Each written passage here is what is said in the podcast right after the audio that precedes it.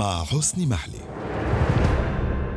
أعزائي المستمعين سنتحدث اليوم عن مشاريع ومخططات الدول الإمبريالية والاستعمارية لتسويق الفكر الصهيوني وضمان أمن ومستقبل الكيان العبري في فلسطين.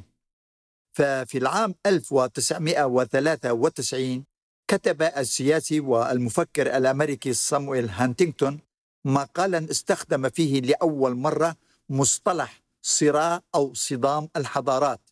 مدعيا أن الصراعات التي سيشهدها العالم بعد سقوط الاتحاد السوفيتي ونهاية الحرب الباردة ستكون بسبب الصدامات الثقافية وليس الصدامات القائمة على الإيديولوجية أو المصالح الاقتصادية حسب كلامه.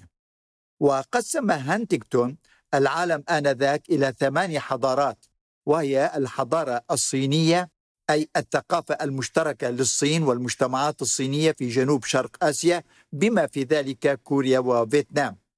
ثانيا الحضارة اليابانية وتختلف الثقافة اليابانية عن باقي الثقافات الأخرى في دول آسيا واعتبرها هانتينغتون حالة منفردة. حالها حال الحضارة اليهودية وعلى حد قوله. الحضارة الهندوسية وتعتبر جوهر الثقافة السائدة في الهند كما نعرف جميعا. رابعا الحضارة الأرثوذكسية وتتمركز بشكل رئيسي في روسيا وهي منفصلة عن العالم المسيحي الكاثوليكي في الغرب. خامسا الحضارة الغربية وتتمركز في كل من أوروبا وأمريكا الشمالية. سادسا الحضارة اللاتينية وتشمل دول أمريكا الوسطى والجنوبية وغالبية هذه الدول من الكاثوليك. سابعا الحضارة الأفريقية وتفتقر قارة أفريقيا وعلى حد قوله إلى الإحساس بالهوية الأفريقية المميزة. ولكن هانتينغتون يدعي بأنها ستتطور بشكل متزايد بين الأفارقة لاحقا. أخيرا الحضارة الإسلامية التي تنتمي إليها قوميات كالعرب والأتراك والفرس بالإضافة إلى عدد من الشعوب والأقليات في عدد كبير من دول العالم. ويعتقد هانتينغتون أن النمو الاقتصادي للصين هو التحدي الحضاري للغرب من جهة آسيا، بينما النمو السكاني لعالم المسلمين الذين ينجبون افواجا من المتطرفين مجندين جدد للأصولية والإرهاب والتمرد والهجرة كما هو يقول هو التحدي الإسلامي للحضارة الغربية والرافضي لها أي أن الاستراتيجية الأمريكية بين السطور بالنسبة لهانتنغتون لابد أن تقوم على ملاقاة هذين التطورين في القرن الحادي والعشرين أي تكبيل الصين اقتصاديا وتكبيل الدول الإسلامية بصراعاتها الداخلية التي تخفف من عدد السكان اولا وتثقل كاهل الاقتصاد وتمنع هذه الدول والشعوب من الانشغال بالغرب ومؤامراته. ويعتبر هانتينغتون أن سقوط الإمبراطورية العثمانية قد ترك الإسلام دون دولة مركز يعني دولة محورية وهو ما اعتبره العامل الرئيسي للصراعات الداخلية والخارجية للإسلام وهو السبب الرئيسي وراء ضعف هذه الحضارة وعلى حد قول هانتكتون أيضا. ووضع شروطا معينة لدولة المحور أي المركز وهي أن تكون ذات موارد اقتصادية وقوة عسكرية وأن تلتزم بقيادة سياسية ودينية للأمة. ولكن في الوقت الحالي لا يوجد حسب رأيه أي دولة يمكن أن تلعب هذا الدور حتى الست دول الإسلامية الكبرى التي أهلها للعب هذا الدور ومنها أندونيسيا ومصر وباكستان وإيران والسعودية. ويشير هانتنغتون إلى عدة عوامل تعيق مركزية هذه الدول، اولا لتواجدها على أطراف العالم الإسلامي، وثانيا اعتمادها اقتصاديا وامنيا على الغرب، وأخيرا اختلافها عقائديا مع الأغلبية السنية في العالم الإسلامي وهو حال إيران.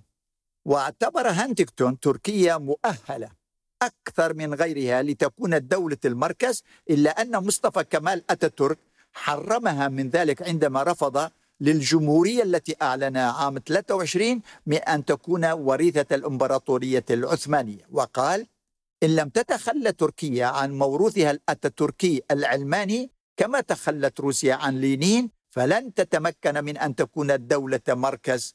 وتوقع لتركيا أن تتخلى عن العلمانية كما تخلت جنوب أفريقيا عن الاضطهاد وتحولت من دولة منبوذة في محيطها إلى دولة قريبة من مركزية الحضارة الأفريقية وهو ما يتطلب من تركيا أن تختار زعيما جديدا يعيدها إلى تاريخها العثماني الإسلامي ويبعدها عن أرث أتاتورك ويساعدها على تعريف نفسها من جديد والتخلي عن التسول أمام باب النادي الغربي. أي الاتحاد الأوروبي واعضائه في الأساس هم أعداء لهم أي للأتراك وعلى حد قول هانتينغتون. هذا الكلام أي كلام هانتينغتون كان قبل تسع سنوات من استلام حزب العدالة والتنمية للسلطة في تركيا نهاية 2002 وكانت واشنطن آنذاك تقوم بتسويق مشروعها الإسلامي التركي المعتدل عبر الداعيه فتح الله جولان الذي غادر تركيا إلى أمريكا مرورا بالفاتيكان في آذار 1999 أي قبل استلام العدالة والتنمية للسلطة بثلاث سنوات. وهو ما زال هناك أي الداعيه فتح الله جولان وكان يتبنى مشروع حوار الأديان وهو الموضوع الذي سنتحدث عنه الآن. كان يتبنى مشروع حوار الأديان الذي طرحه بابا الفاتيكان بولس السادس لأول مرة في 28 تشرين الأول 1965 ويهدف هذا المشروع في مضمونه المعلن لتشجيع الحوار بين الأديان وأما غير المعلن هو إطفاء المزيد من الشرعية للكيان الصهيوني باعتبار أنه الوحيد الذي يمثل الدين اليهودي.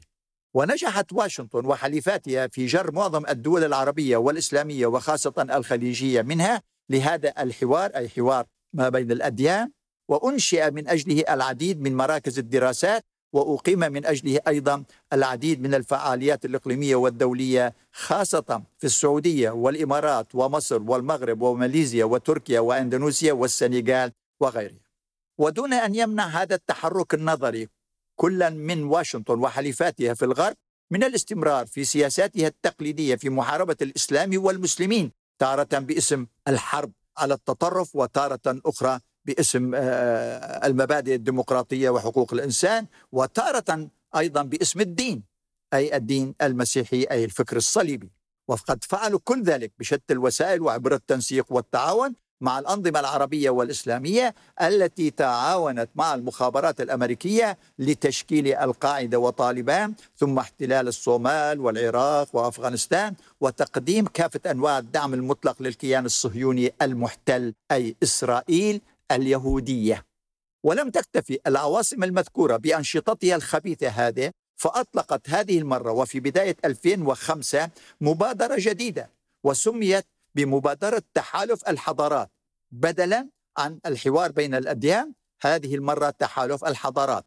وتم إعلان كلا من إسبانيا التي قامت بمجازرها ضد المسلمين أبان وخلال سقوط دولة الأندلس عام 1492 وإلى جانبها تركيا ورثه الدولة العثمانية رئيسان مشتركان لهذه المبادرة أي مبادرة تحالف الحضارات والتي انطلقت بعد عام من الإعلان عن مشروع الشرق الأوسط الكبير في حزيران 2004 أي الأول يتمم الثاني. وكل ذلك دون شك بعد سنة وسنة آه، ونصف تقريبا من استلام حزب العدالة والتنمية للسلطة في تركيا في نوفمبر تشرين الثاني 2002 وكلفت واشنطن وكالعادة أنظمة الخليج بالسعودية والإمارات وقطر لتمويل هذه المبادرة الجديدة أي تحالف الحضارات وهي سابقا كانت تمول حوار الأديان وبعد أن سعت جميعا لتسويق تجربة حزب العدالة والتنمية ذو الجذور الإسلامية الذي استلم السلطة ديمقراطيا في بلد مسلم علماني إلى الدول العربية والإسلامية وهو ما يفسر دور تركيا البارز والفعال والخطير فيما يسمى بالربيع العربي.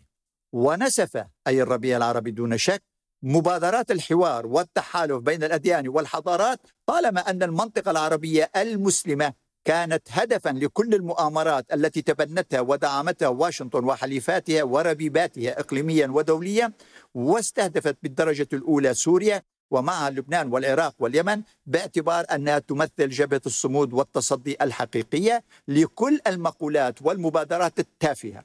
وكان الهدف منها دائما هو إضفاء المزيد من الشرعية للكيان المغتصب وضمان وجوده واحتلاله لفلسطين وباسم العقيدة الصهيونية والدين اليهودي.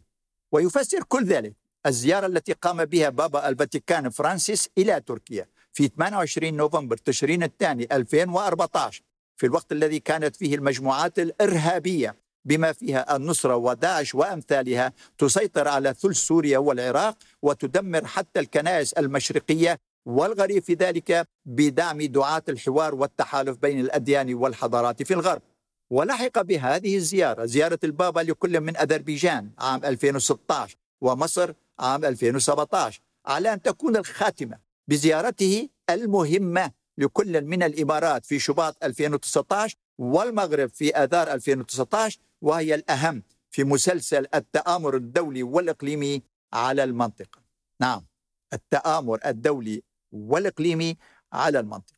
ولأن هذه الزيارات ولأن هذه الزيارات أرجو الانتباه قد جاءت بعد إعلان الرئيس ترامب القدس عاصمة أبدية وتاريخية لدولة إسرائيل اليهودية وذلك في السادس من كانون الأول 2017 في الوقت الذي كانت فيه السعودية ومصر والإمارات والبحرين تهدد وتتوعد قطر التي أرسل أردوغان جيشه لحمايتها أي حماية آل ثاني.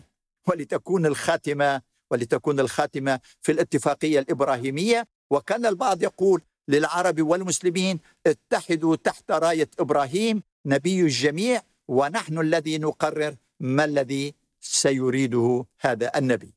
فوقعت الإمارات والبحرين في الخامس عشر من أيلول سبتمبر 2020 ثم المغرب في 22 ديسمبر كانون الأول 2020 على اتفاقيات التطبيع أي الاستسلام مع تل أبيب ولحقت بها السودان بعد الإطاحة بعمر البشير. وسبقتها سلطنة عمان التي استقبلت نتنياهو في مسقط في 26 تشرين الأول 2018 ونجحت كل هذه الاتفاقيات في فتح أبواب ونوافذ المنطقة العربية على مصراعيها أمام الكيان المحتل لفلسطين وهو ما فشلت به اتفاقيات كام ديفيد مع مصر عام 1979 واتفاقية وادي عربة مع الأردن عام 1994 والفضل في كل ذلك لما يسمى بالربيع العربي الذي استنفر من أجله دعاة حوار الأديان وتحالف الحضارات كل إمكانياتهم ليكون الكيان الصهيوني اليهودي هو المستفيد الوحيد والأكبر.